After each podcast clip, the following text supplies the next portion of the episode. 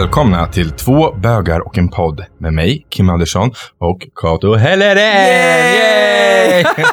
och idag också har vi en gäst med oss. Ja. Ja, vi ska prata om ett eh, speciellt ämne som vi snart presenterar. Mm. Men vår gäst som är med oss i alla fall heter Joakim Berlin. Välkommen! Hej, tack! Välkommen. Kul att vara här. Mm. Kul att du är här! Mm. Eh, Du har ju redan sett lite behind the scenes, för du var faktiskt med på våran eh, kick-off-fest-grej. Ja, Ja, precis. så då fick du se lite där. Jag har... Ja, det var coolt. Ja, eh, lite kul i det ljudklippet faktiskt så hör man ditt skratt. Och sen hör man en kvinnas skratt. Ja, Petras skratt. Ja. Petras skratt och sen ditt skratt. Det, det är de man hör som de. distinktiva liksom. Sen så, ja. Det är jag känd för. Men, Älskar när folk skrattar åt våra skämt. ja, ja, även när de inte är skämt är det kul också. Ja. Ehm, oavsett, så dagens tema idag är hiv. Och det ska du eh, hjälpa oss att eh, upplysa oss i. Mm. Ja, är jag tänkte det. Ja, Mm. jätteintressant. Mm. Så vi kör igång. Yay!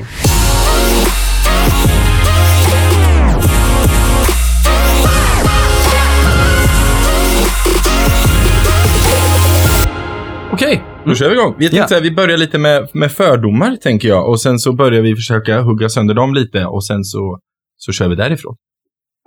Det låter bra. Precis, och Kim frågade ju mig så här, ja men Kato kan inte du skriva ner dina fördomar?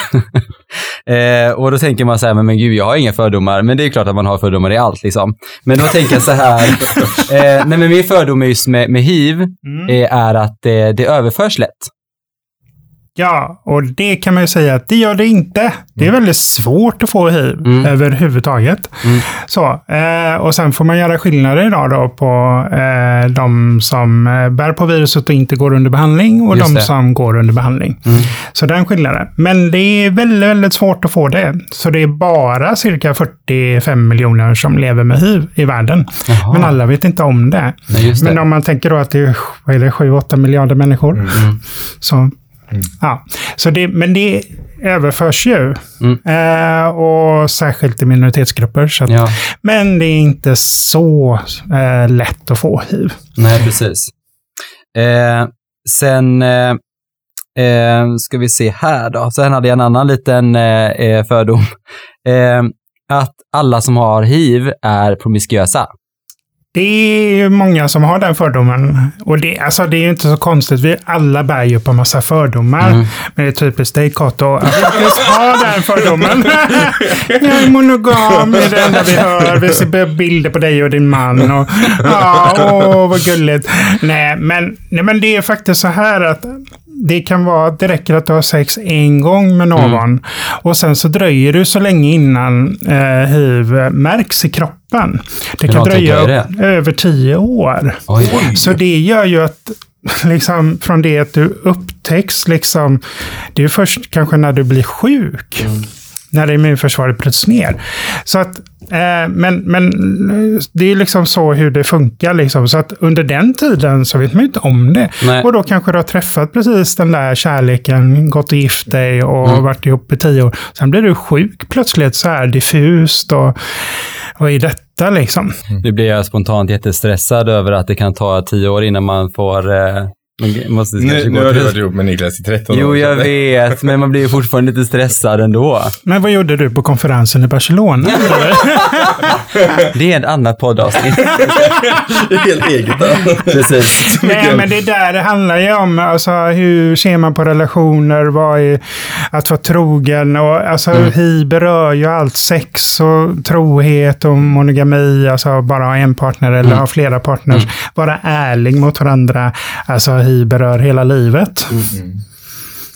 Eh, men du kan ju ta några av dina fördomar då, Kim. Ja. Har, ehm, har Kim några fördomar? Det visste du inte. Jag. Nej, men jag, jag, jag tittade lite online faktiskt, vilka fördomar som sägs där ute på det stora vida nätet. Jag hittade inte jättemånga fördomar, för de flesta verkar slås hål på direkt, ganska mycket. Men eh, eh, något som ligger sedan gammalt är till exempel, kan man dricka ur samma glas? Ja, det kan man. Hiv sprids ju inte via saliv. Så att, eh, alltså, ett, HIV-viruset finns i alla våra kroppsvätskor om man, om man bär på viruset. Men det måste till en viss mängd virus för att det ska överföras. Och saliv är inte någon sån kroppsvätska. Så det är bara blod och sperma. Aha, okej. Och bröstmjölk. Och bröstmjölk. Ja. Men det vet vi inte. Hej Kato, dricker du mjölk? Precis. Dricker du Ja. Nej, det gör jag inte faktiskt. Men det är en Ehm, vanlig fördom och det är ju inget konstigt, men det kan vi lätt avfärda. Men Mm. forskarna säger att ja, teoretiskt sett om du dricker eh, 10 liter saliv som är infekterat av virus Mm. så kanske det finns en möjlig risk, men då får du inte kräkas upp det. Nej. Nej. Nej. Du måste Ja. behålla det i kroppen. I Ja. kroppen. Yes. 10 liter, Men om man tänker, för, för blod och sånt eh, visste jag ju att blod mot blod smittar, men jag visste inte att det smittar genom sperma. Hur mycket liksom... Du orolig nu, jag blir alldeles varm. Jag tänkte bara mer, alltså hur... eh, Det är, ju- det är högre koncentration i, i, ehm, av virus. Alltså lätt är ju, eh, alltså lättast att, bli, eh, att överföra hiv är ju genom blod. Då. Men vi kommer ju sällan i kontakt med andra människors blod liksom, Nej. på det sättet. Och, och, utan det är ju sädesvätskan. Eh, och där handlar det ju om att vi eh, Ja, men att du undviker att få den i munnen helt enkelt. Eller i analen. Eller i slidan. Mm. Nu är ju detta en bögpodd har jag förstått. Så kanske inte Så så, inte så många av lyssnarna som kommer i kontakt Ja, men- med slidor, men man vet Men aldrig. några, är vi, har det. väldigt många som Ja, lyssnar på oss från alla olika Men det kategorier. kanske var en fördom. Ja, Jag det, det, det var lite Ja. fördom.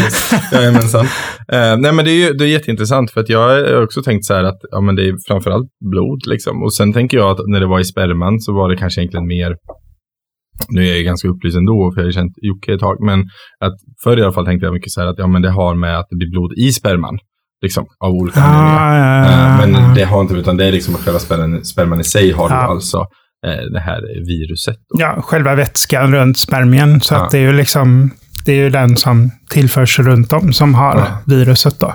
Precis. Så inte, spermien i sig Ja. är inte infekterat av viruset. Så därför så kan man ju ha sex idag eh, och eh, med välinställd behandling. Och så kan man eh, skaffa barn. Mm. Så, så att det går ju väldigt lätt Okej. på normalt sätt. Mm. Eller ja, normalt sätt. Beror på vilket sätt man har sex på. Ja, men det precis. ser så olika ut. Precis. Um, då började jag tänka på, för det finns något som heter PREP. Som är i alla fall väldigt populärt i USA vet jag. jag vet, det finns i Sverige med. Eller hur? Eh, och det är ju en, så vitt jag har förstått det nu, nu får du rätta mig, men det är en tablett du tar för att förhindra att kunna få eh, bli överförd, alltså få hiv. Liksom. Den, men jag vet inte hur den funkar. Ja, men det, det, man kom ju på där eftersom man inte hittar några bra vacciner. För det, viruset är ju så svårt att hitta vaccin mot. Eh, så, så då eh, kom man på att ja, men om vi testar att ha eh, någon av hiv-läkemedlen istället. Eh, och då så började man testa det och forska på det. Och då visade sig att om du tar eh, hiv-läkemedel i förebyggande syfte innan du ens har fått hiv, så sätter den bort viruset, så den får inte fotfäste i kroppen. Och då börjar man med män som har sex med män, eh, eftersom där är en väldigt hög andel av befolkningen som har HIV. Så att där är det nästan 50-50 av, av bägarna, särskilt i, i storstäderna runt om i världen. Så att då eh, satte man in eh, PREP och så tar man en tablett. Antingen så kan man ta det varje dag. Eller så tar man det 48 timmar innan man ska ha sex. Och då kan inte viruset få fotfäste i kroppen. För det är ju det med läkemedlet hindrar. Jag hade blivit jätterädd ändå, känner jag. Just det här att man, alltså man vågar man verkligen lita på det liksom sådär? Alltså, ja, den har till och med den är lika hög eh, säkerhet som en kondom. Så, okej. det, så det är, men det, man satte framförallt in det till eh, bögar som har mycket sex men som inte använder kondom. Mm. För att det är ju, alltså en del eh, vill inte använda kondom helt enkelt. Och då, hur ska vi bygg, förebygga hos den här målgruppen som har mycket sex och som kan utsättas för HIV? Så. Mm. Ja, men det är ju jätte, jättebra att det finns den Mm. möjligheten ändå. Sen är kondom bra. Generellt sett, använd Ja. kondom. Mm. Så- Ja, för man kan ju få andra könssjukdomar. ja, det finns ju faktiskt fler. Det är inte bara hiv. Ehm, Men jag tänker vi, vi drar iväg och vi har ju eh, lite frågor då, som, som sagt, eh, som vi tänkte att du kunde upplysa oss i, helt Ja. enkelt. Eh, men vad var din första tanke när du fick veta att du var positiv? När jag fick reda på det så blev det en chock. För min fördom om människor som var, eh, levde med hiv var att man var eh, medelålders. Jag var 18 år, så hur kan en ung person få hiv? Det hade jag ingen tanke på. Så, att, så jag blev väldigt chockad över det. Eh, och sen fördomar som vi diskuterar här, att ja, men jag hade ju bara haft en partner. Och sen eh, var ju, då fanns det inga hiv-läkemedel, så då trodde jag att jag skulle dö helt enkelt. Det var mina första tankar. Gud vad jobbigt alltså. Att vara 18, det visste jag faktiskt inte. Eh, och du hade bara haft sex med en person innan. Ja, alltså det, jag fick ju, oj, är det så här det kan bli? Okej. Okay. Men då fattade jag ju grejen med virus. Alltså så här, virus överförs oavsett hur jag gör eller vilken moral jag har. Eller, mm. Så jag blev inte arg på honom för det, liksom, utan mer okej, okay, jag kanske ska fråga honom när jag landat själv om han har hiv eller inte. Liksom. Mm. Så att vi kan prata öppet om det. Men han, han vågade inte det, så när jag ringde upp honom ett halvår senare så, eh, så sa han nej, han hade inte hiv. Men jag tänkte så här, jag kan ju inte fått hiv av Gud. så, så, för jag har faktiskt haft sex. Jag är inte oskuld längre. Så då tänkte jag att okej, okay, han förnekar ju att ha varit med om den här känsliga situationen. Att att, eh, att ha gjort att jag har fått hiv och det här är en jättejobbig fråga. Mm. Liksom. Och jättejobbig situation. Alltså det var ju jobbigt för mig också, men det var ju lika jobbigt för honom. För mm. han fick väl reda på att han hade hiv också, eh, så efter vi hade gjort slut. Mm. Så att eh, för det är ju så man upptäcks oftast. Det är ju att man går och testar sig för andra könssjukdomar. Så frågar de om man, ja, men jag vill göra hiv-test. Och så, mm. och så upptäcks man liksom på den vägen. Ja. Medan för min egen del så blev jag ju upptäckt genom att jag skulle bli blodgivare. Okay, och då ja, ja. så hade jag inte gjort det, eh, eller att jag skulle bli blodgivare, så, så hade jag ju blivit en, en sen testare, kallar man mm. de personerna, som kommer in svårt sjuka till, till sjukhusen. Och det är ungefär 50 procent av alla hiv-fall i Europa upptäcks på det sättet. Man har, man har gått med, med hiv i kroppen i, i flera år och sen så blir man sjuk. Gud vad, gud vad jobbigt. Är det, och när man kommer in då och man är så sjuk, är man liksom då har man en rejäl uppförsbacke för att komma tillbaka till en slags normalstadie? Eller är det bara, bara... Idag är det ju lite lättare, för idag har vi så bra hiv-läkemedel. Mm. Eh, så först så botar man själva följdsjukdomen som du har. Oftast har du kanske varit lunginflammation av eh, sporer av en svamp som växer till i lungan. Mm. Sporerna bär vi alla på mm. eh, av den här svampen, utan det är när du har dåligt immunförsvar som den bryter ut. Mm. Eller någon annan virus eller bakterier som redan finns i din kropp som ja. får härja fritt då. När du inte har något bra immunförsvar då. Så det är liksom det som är, är, är grejen. Så då botar man en, eh, varje sjukdom för sig. Och sen så sätter man in hiv-läkemedel när kroppen har stabiliserats. Mm. Som han är mottaglig. Mm. Tyvärr är det så att ibland det här är inte perfekta läkemedel fortfarande, så enstaka individer hjälper inte. De har kommit in för sent. Mm. Så. Men det är väldigt, väldigt få dödsfall i, västvärlden idag. Mm. Hur, hur kände du att du, att, att du testade ju nu, men eh, det var ingenting att du kände innan liksom, utan du bara var helt upp och ner, gick dit, skulle testa och du kände dig fullt frisk och du Ja, och det gjorde det hela overkligt. Ja. Att, att har jag HIV, liksom. För det, det är ju ingenting som syntes, inget som märktes mm. och, och, det var väldigt konstigt. Mm. Utan det var bara siffror, de kollade immunförsvaret och sen så sådär i början och allt var väldigt overkligt. Liksom. Att, mm. Hur ska jag förstå det här? Liksom? För det syns inte, jag har inga symptom. Ja, och så sa läkaren då att ja, inom tio år så, så kommer du bli sjuk och då kommer du att dö. Liksom. Och så, så det, var det, liksom, det här var 1991. Ja. Så det här är precis i skiftet när myndigheterna i Sverige börjar förstå att det här kommer inte bli hundratusen i Sverige som får hiv. Liksom. Så att då börjar man minska på information och reklam kring hiv. Så. Eh, som man hade varit, eh, satsat över 200 miljoner 1985 för att upplysa svenska folket. Men motreaktionen blev ju att eh, folk blev så rädda så de slutade ha sex i Sverige. Så, eh, så mycket kondomer har vi aldrig sålt i Sverige som under den tiden, 85 till 90, 1990. Eh, och sen så eh, gick antalet gånger i veckan vi har sex i Sverige gick ner.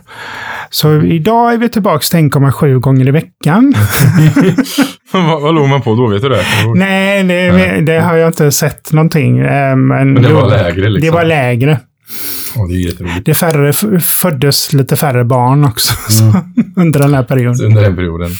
Eh, hur tog din omgivning det här då? Alltså hur, hur, för att jag antar att det blir som en komma ut-process.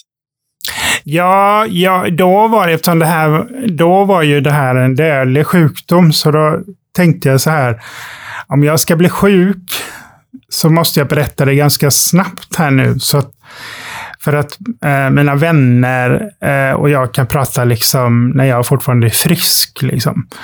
Eh, för då kan jag hantera deras reaktioner så här. För att när man berättar för närstående och vänner och så här, så då blir de ofta ledsnare än vad man själv är. Det spelar ingen roll vilken dödlig sjukdom man har eller svår sjukdom. För de kan inte göra någonting. De är passivt bara mottagare på informationen. De kan inte göra så mycket, medan man själv kan alltid agera och tänka annorlunda eller så, medan man själva liksom är fast. Så, så jag ville berätta för dem med en gång. Så jag berättade för mina kompisar ehm, ja, inom två veckor ungefär. Så hade jag berättat för dem.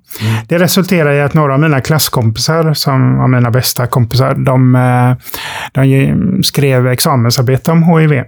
På den tiden fanns det inte internet. Nej. Så de var tvungna att gå till medicinbiblioteket på Sahlgrenska och slå i stora böcker, lexikonböcker så här. Liksom. Eh, jättekrångligt och på engelska och det var jättejobbigt för dem. Men de skrev om HIV. Jag gjorde det inte. Jag skrev om schizofreni istället. det var väl så jag kände mig antagligen. Men, men det var liksom, det var deras sätt att bearbeta det på. De tog det väldigt bra.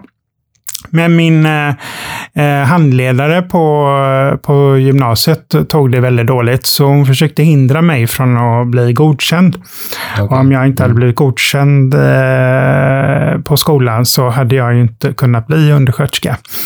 Så då eh, hade jag inte fått ut mina betyg. Sådär. Så det slutade med att man fick ta in två lärare från en annan skola för att godkänna mig. Hon blev så hysterisk. Och jag vet, så jag plockade in min min läkare fick komma till eh, rektorn och prata med henne om det här att ja, men Jocke kan inte överföra hiv till någon annan. Liksom. Det är så svårt. Och, och, ja, men om han ska ta blodprover på patienter då? Hur är det då? Ja, de flesta stickskadorna är att man har stuckit patienten och sen sticker sig själv som vårdpersonal. Inte tvärtom. Jaha, sa rektorn då, för en vårdskola liksom. Man bara, va?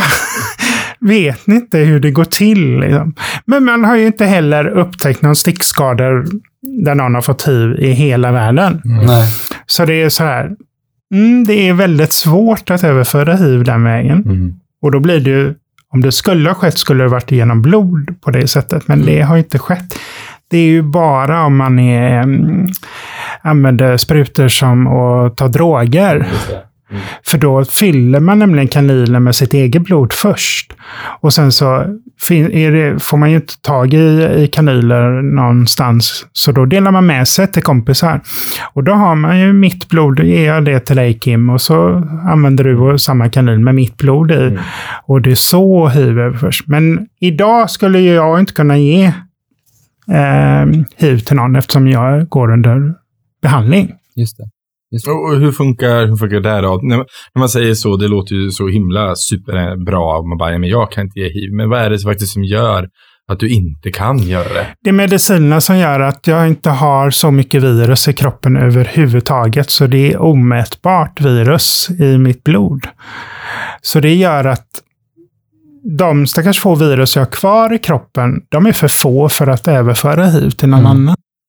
Så du lever liksom precis som vem som helst? Ja, Sjukdomen påme- alltså påverkar inte dig i det dagliga livet liksom? nej, inte, inte rent medicinskt på det sättet, utan det är mer fördomar kring hiv. Ja. Och då är vi inne på det här med relationer och dating och sådär, att träffa andra människor. Och då kan ju folk reagera. Vad säger du när du ska på dejt liksom? Vad... Jag har ju på datingappar så har jag oftast ibland skrivit i den lilla information som ges liksom om en själv, förutom att jag är vacker och fullständigt perfekt. Förutom den. förutom den så lever jag som, alltså ibland har jag använt den amerikanska eh, förkortningen POZ, POS, alltså positiv. Mm, just det. Eh, Mm. Så, men ibland har jag skrivit hiv-positiv eller eh, så. Men det är först när man är på själva dejten som folk fattar. Jaha, var det därför du skrev så? ja, de har inte läst för att Vad- de blir så bländade av mig. Men, men, men, men då är det en del som reagerar. Alltså en del reagerar direkt. Så här, skriver, "Ja, men jag vill träffa någon som är frisk. Ja, Just men det. du kan ju gå och dra åt skogen, tänker jag då. Liksom. Men då oftast har jag inte lärt känna dem. Nej. Sådär. Så jag vet inte vilka de är. Så då tänker jag, ja, ja, whatever. Mm. Och så. Och, för då tänker jag så här, då har den personen så mycket fördomar om andra saker. För det, de skriver det också rätt öppet, äh, bägar, så här, ja men eh, jag vill träffa hälsosamma och friska killar.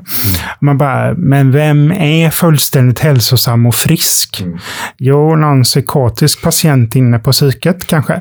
Nej, men det finns ju inga perfekta människor och då tänker jag så här, mm, jag kanske inte passar ihop med en sån människa ändå. Som har den synen. Liksom. Som har den synen. Den personen får gärna vara det då, men det är ju väldigt, då är urvalet väldigt få i världen som Mm. är så perfekta. Ja, vi vet ju att du, Kato, är perfekt. Vi Nej, ingen, bild. ing- ingen är perfekt. Ingen är perfekt. Men tack så mycket, väldigt gulligt. Men jag tänker typ så här, eh, när du väl, om vi säger att, för det måste ändå bli som en liten, om personen frågar, du är på dejt, bara, den här personen gillar jag liksom. Den, den, verkar, den vi verkar klicka. Och den verkar inte ha förstått att jag har hiv. Liksom. Blir det liksom en, en komma ut-process? Eller hur, hur? Ja, men det blir det ju, för det finns ju inte, de har inte läst liksom, innehållsdeklarationen av mig. så, och jag har skrivit ut att jag lever med hiv. Så där, ja, men då, då blir det ju det. För det finns ingen naturlig, det är ingen som pratar hiv i bögvärlden liksom, när man går på dejt. Det liksom finns Nej, inte på inte Inte någon skalan. dejtvärld, tänker jag. Nej, men det finns ju inte det Nej, någonstans. Man pratar liksom inte om det. Men det gör man ju inte någonstans heller. Så det är ju det som är grejen. Folk har bilder av hiv om hur det var. Och vi reproducerar det också väldigt, väldigt mycket i världen överhuvudtaget. Hur det här går till vet de inte riktigt, men Nej. liksom kulturellt. Eh, så även yngre människor får ju hiv. Eh, alltså, alltså får ju, har ju nästan ingen kunskap om hiv, men de vet fördomarna om hiv. Mm. Alltså så här, så att, Ja. Och vi vet inte riktigt hur, hur har de kunnat ta till sig det. Liksom, så. Mm. Men det, det är jättesvårt. Men så jag brukar liksom, ja men jag brukar säga det. Ja förresten så brukar jag ta medicin varje dag för, mot min hiv liksom. Mm. Eller något sånt. Och sen, nu har jag ju, eh, jag har ju ett knep när det gäller dating va. Mhm. Det är Berätta. Alltså som gjort att jag faktiskt själva, när jag väl träffar någon fysiskt så här, så har jag liksom passerat lite grann av det där äh, ytliga, att äh, ja, men, äh, någon som skulle skriva att de är friska och hälsosamma så där. Så att jag tittar ju alltid på om de har snälla ögon, killarna. va. Och då är det inte just hivet som gör att vi kanske inte passar ihop, utan det är kanske annat i livet som gör det. Sådär. Så jag har inte råkat illa ut på det på länge. Däremot i chattandet innan, där kan de vara brutala. Mm. Liksom. Men då har jag ju inte hunnit träffa dem. Nej. Och sen beror det på vilken dag, ja, vilket humör jag är på själv och om jag har låg självkänsla just den här dagen. Och råkat ut för andra grejer som gjort mig lite ledsen den dagen. Mm. Och så råkar jag ut för detta också. Ja. En kille som ratar en och Mm. så, sådär. Men, men det tar inte lika hårt som att rent mm, fysiskt Nej, mäta någon. Men, och, och, men jag känner också så här, liksom, att alltså, om jag hade gått på dejt med en kille och han hade sagt att jag är hiv-positiv, det är, ju, det är ju klart att någonstans så går det väldigt många tankar i huvudet och just att man, alla fördomar kommer upp, man blir ju rädd Ja, och sånt också. Och sen så just att man inte vet så mycket om det. Nu känner ju inte jag någon som, som lever med hiv. Eh, men det är ju klart att jag hade blivit väldigt rädd liksom och sett det också att det kanske inte hade funnits någon, någon framtid där liksom. Eh, men det är ju min egen alltså fördom som man får leva med såklart. Och sen är det ju klart att om man träffas och någon, att man träffar någon med hiv som man verkligen tycker om så, jag vet inte. Det hade varit väldigt svårt liksom. Innan jag fick, eh, innan alltså den här effektiva behandlingen kom så, så hade jag så här att jag, om jag dejtar någon så, så fångar jag dem på kroken lite grann. Mm. Så de förstod hur fantastiskt underbar jag är. och så, men inte att vi gick för långt liksom. Nej. Och föll för varandra. Alltså det kan man ju inte alltid hjälpa. Men liksom men att det var lite lagom så. Mm. Så att du hann tänka din rädsla samtidigt som du förstod att ja, men, Mm. det är ju i den här Jocke liksom. Men ändå, du, det är ändå, det är ändå liksom så här, den här, det här viruset har ändå gjort så att du måste dagligen och varje gång du går på dejt, du måste ändå tänka de här tankarna. Mm. Du måste, Ja. du har byggt upp ett system för att kunna droppa det här utan att det tar för hårt på dig, utan att du chockar den du är med. Alltså du har ju ändå någonstans anpassat dig, vilket är ju jätte, egentligen ganska tragiskt att du ska behöva göra det för någonting. Så, speciellt idag då, idag kanske det är lättare att dejta än det var på 90-talet när det kanske var. Ja, ja, ja men Ja. det är det ju. Ehm, för jag tänker så här att idag så kanske folk, många kanske förstår det, eller man säger så här, nej men jag kan inte smitta, kanske de köper det liksom. Mm. Men jag tänker på 90-talet, när det fortfarande kanske var en ganska stor grej och det var ändå så här, det kanske inte fanns så bra mediciner. Ehm, Nej, nej, blev det du- gjorde det ju förstår inte. jag att du har fått liksom skapat den här processen. Liksom. Ja, ja, och det, men den har ju underlättat jättemycket. Så. Eh, men man har ju det med sig när man träffar någon. Att, att liksom, och träffar man någon från början i verkliga livet, då är det ju jobbigare. För då har man ju inte kunnat avfärda någon på en dating-app. Liksom. Nej, nej. Alltså så, så är det ju. Eh, att vara sårbar och, och bli ratad eh, samtidigt är ju skitjobbigt. Liksom. ja, det är ju lika Så. jobbigt. Alltså, Men det är Ja. därför som vi finns som organisation där jag jobbar idag på Postgruppen Väst. Alltså, alltså att vi kan finna styrka hos varandra som lever med hiv också. Men, men också dela med oss av kunskap och erfarenheter och en del. De flesta har ju inte behov av vår organisation men, som lever med hiv. Men, men, men man kan ändå läsa och vi ger ut kunskap och hur är det och hur andra har det. Sådär, Så att man inte känner sig ensam i sin situation. Och, och mm, särskilt yngre killar tycker det här är skitjobbigt. Liksom, att, ja, men, idag behöver jag ju inte berätta ens att jag har hiv nej om jag går under välinställd behandling. Eh, svenska folket tycker fortfarande att de ska ha rätt att re reda på att man har hiv, men, men lagen är någonting annat och den säger att jag inte behöver det längre. Så att, men det blir ju ändå någonstans som jag träffar på någon en gång och det här funkar bra och man träffas fler gånger och då blir ju frågeställningen, när ska du berätta Mm. något om dig själv? Och Ja, precis. vilken del av ditt liv ska du berätta först? Mm. Och, så. och ju fler hemligheter du har, desto svårare blir ju relationen sen. Mm. Om, man, om man skulle behöva komma i kontakt med den här, eh, där du, eh, vad var den här välgörenheten, vad sa du? Eh, Positiva gruppen Ja, väst. precis. precis, precis. Eh, om man nu liksom eh, har frågor eller funderingar, hur kommer man i kontakt med då? Då kan man eh, ringa oss eh, på 031 14 35 30 eller så kan man gå in på vår hemsida www.pgvast.se. Mm. Eh, och så. Finns det liknande organisationer runt omkring hela Sverige eller är det alltid er man hamnar? Alltså så här, Nej, det tänk- finns ju andra organisationer. Det finns en positiva gruppen i Stockholm Mm. för män som har sex med män. Och sen finns det en i eh, positiva gruppen Syd i Malmö. Mm. Och sen finns ju Noaks ark eh, i Växjö, i Stockholm och Gävle och Luleå. så det finns ändå lite ställen man kan vända sig till. Ja, Om man inte bor i Göteborg, tänker jag på. Ja, liksom. alltså, så det finns man, det. Men tyvärr finns det inte så mycket eh, organisationer i, eh, ja, men från Värmland. Vi jobbar även i Värmland Mm. lite grann. Ja. Så.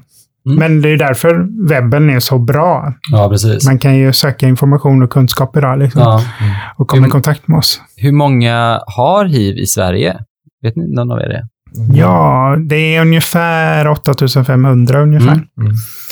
Mm. Är det, en, är det en siffra som är på väg neråt eller är det liksom står den Det blir ju fler och fler som överlever med hiv då, Ja. tack vare behandlingen. Just Så det. vi blir ju fler så sett. Rent fysiskt, på individnivå.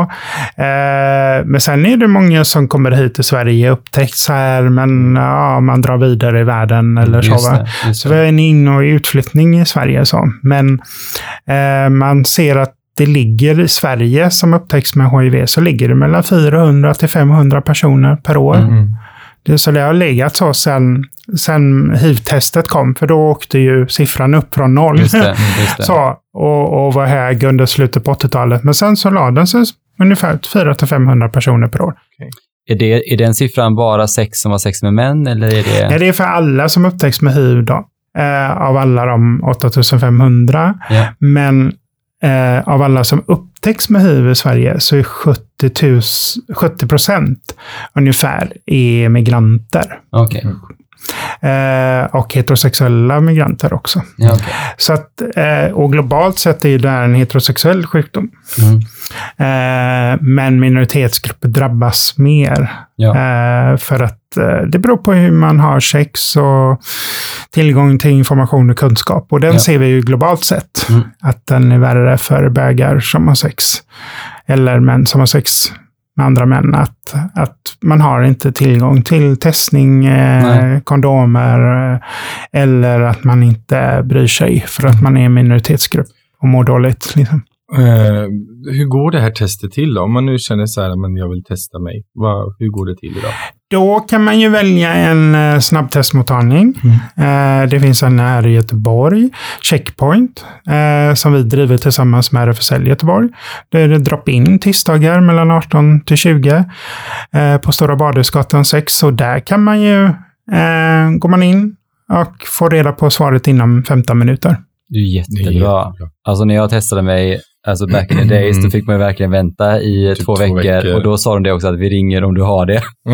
Man bara, Ja, varje gång det ringde så var det så här, sån jäkla ångest. dolt nummer. Ah. nummer Ja men det var helt ja. sjukt. Jag har aldrig, alltså det var så jobbigt verkligen. Mm. Nu känns det, nu är det en kvart, nu är det en jobbig kvart. Men Men två veckor jobbigt. Skulle du Mm. gå till sjukvården, till en könspoliklinik och testa dig, så kan de ju, kan det ta en vecka, men du kan också begära att de kan göra tester på tre fyra timmar. Mm. Eh, men då tar man ju vanlig blodprov. Ja.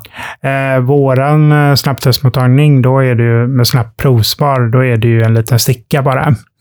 Eh, så man, precis som man ja, testar blodsocker eller någonting annat. Så, Så lägger man bara- stickan, alltså sticker man... Ja, man sticker i fingret. Okej. mhm. Ja. Och så, eh, så droppar man det blodet på en liten sticka, så, Mm. på ett litet pappersbit. Och så visar den eh, två streck om man Ja, ja. är hiv-positiv. Så. Det är som graviditet. Det är samma sak. Det är fast med urin istället. Så är det två sex. Oh my god. Fast, Fast, ja, fast, det är bara, bilden nu. fast det är bara så här, man, blir, man, man blir så glad Positiv. när man är positiv. Men Nej, jag, precis. jag testade faktiskt att göra ett snabbare test som bara tog en minut i London faktiskt på eh, NÄS, en, en eh, organisation för migranter i London.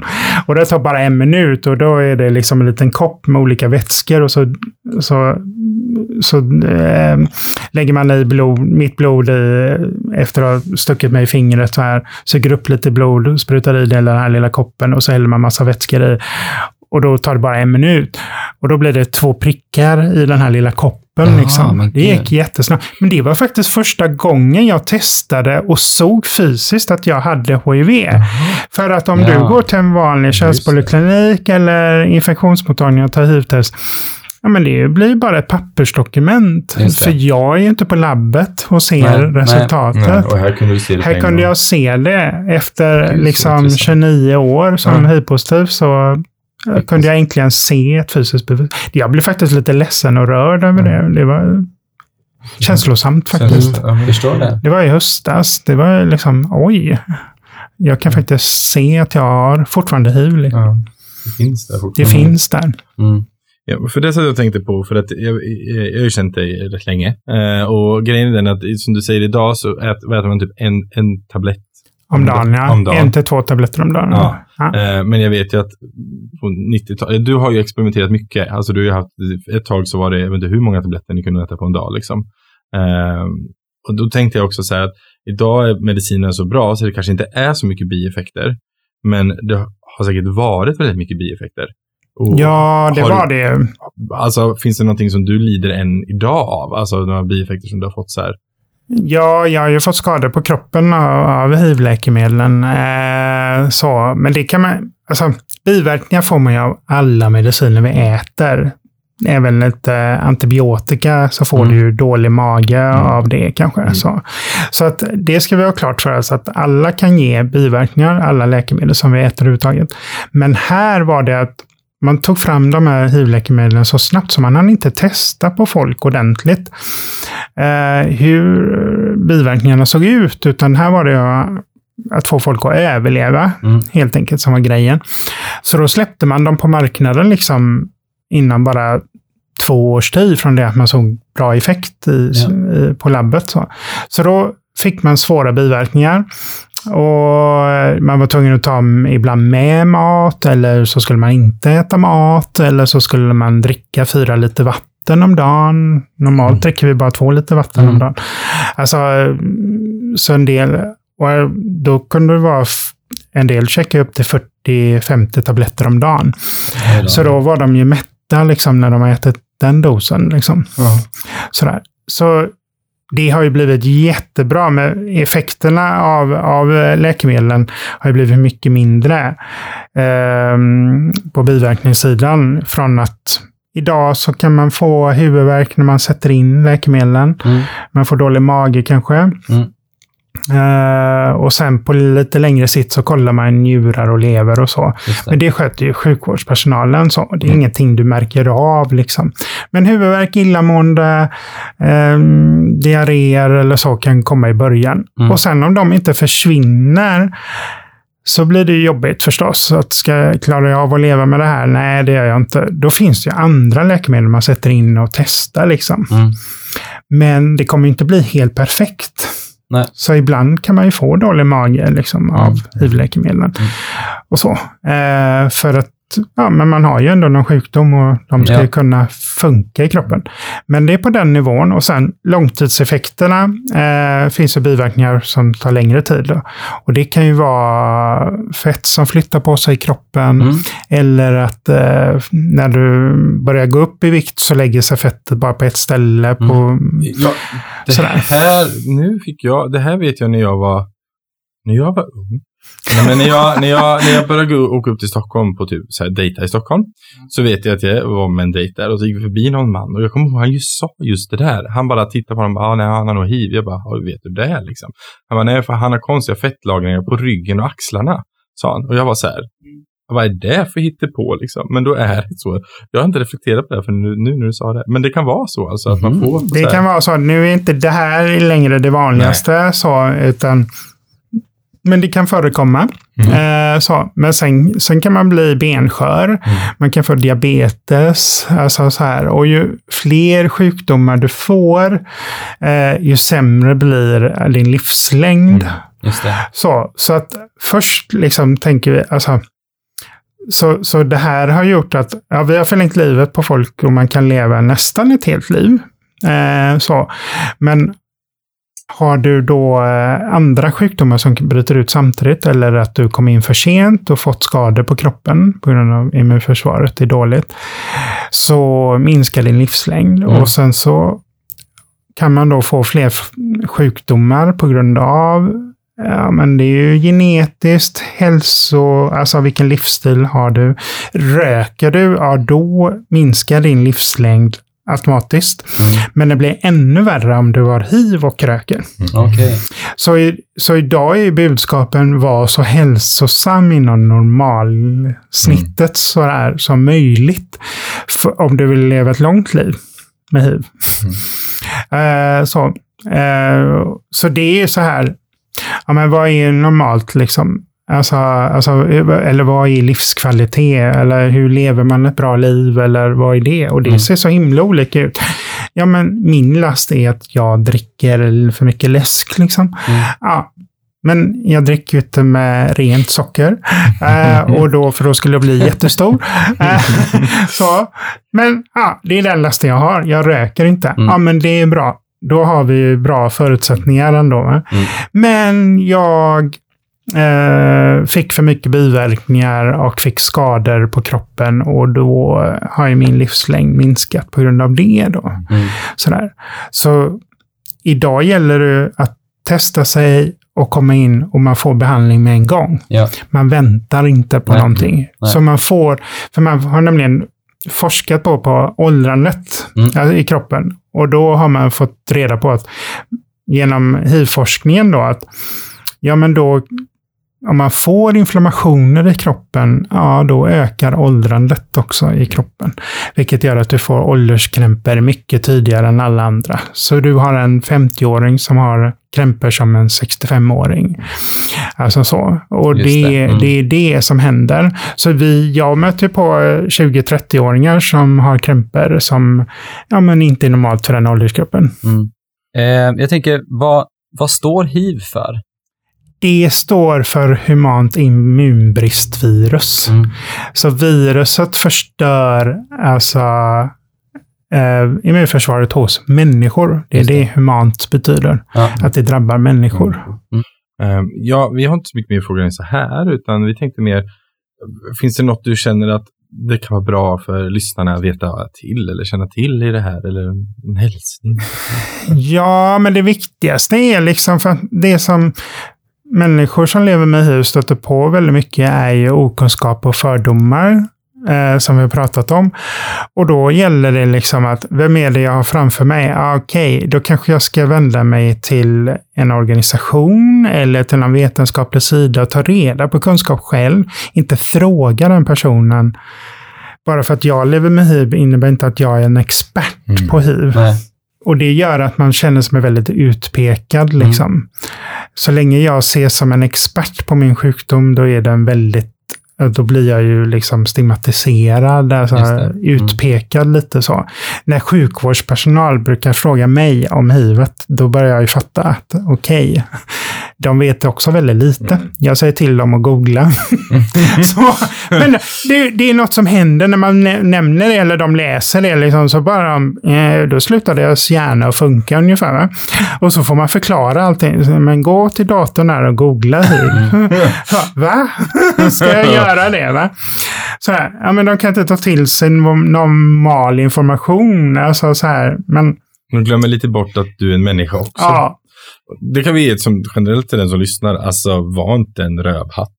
Utan var, alltså det, är, det spelar ingen roll, den som har hiv är också en människa liksom. Och den har lika mycket känslor och allt som alla andra människor. Så att sluta bete er därefter, utan var... Det Ja, men liksom- använd annan informationskälla eller ring till oss i Positiva gruppen Väst eller läs på våra hemsidor Ja. om hiv eller sådär. Ja, men också liksom generellt hur du beter dig. Alltså Ja. så här, som du sa, men i chattar kan de vara ganska brutala. Men varför är du det? Alltså det är ju jätteonödigt. För du är fortfarande en människa. Troligtvis, men i alla fall skulle jag säga 99% säkerhet, så har personen inte valt det här själv. Det, de som brukar vara ärliga säger hypokondrikerna. För de säger ju till slut, jag är hypokondriker. Så jag är livrädd för alla virus och bakterier som finns. Ja, fine. De ringer till våran eh, telefon och frågar då, för vi har ju hand om telefonrådgivningen för våran checkpoint. Liksom. Och de ringer ju och man börjar prata med dem och man känner igen deras röst efter fyra gånger. Så liksom att, ja, men din fråga, nej, det är inte normalt att du får hiv genom att det finns blod i ena hörnet av rummet och du slickar i dig det. Det är inte då du får hiv. Oh my god. Ja, men de ställer sådana här Ja. frågor då. Va? Men de erkänner ju då, ska man ta ett samtal med dem. Men de människorna finns ju på datingappar också. Jag träffade faktiskt en, eller jag chattade med en kille som var tandläkare, eller han höll på att utbilda sig tandläkare. Men han var hypokondriker också. Oj. Och jag undrade hur detta gick ihop. Oh god, Så, men men han, han fixade inte att träffa mig. Men han var ju stenkåt på mig. Han Mhm. tyckte att jag var ju perfekt asläcker. för honom. Mm, Ja, och mm. asläcker. Fina bilder jag skickade också. Mm. Inte dickpics. men, men de var snygga ändå. Så, men han klarade inte det. Eh, och sen så glömde han bort mig, eh, alltså något år senare, så han dök upp igen och ville ha mig, och- men hade glömt bort hela... du bara, fortfarande var den här grejen detaljen. Vi har diskuterat det här förut. ja, Ja. typ.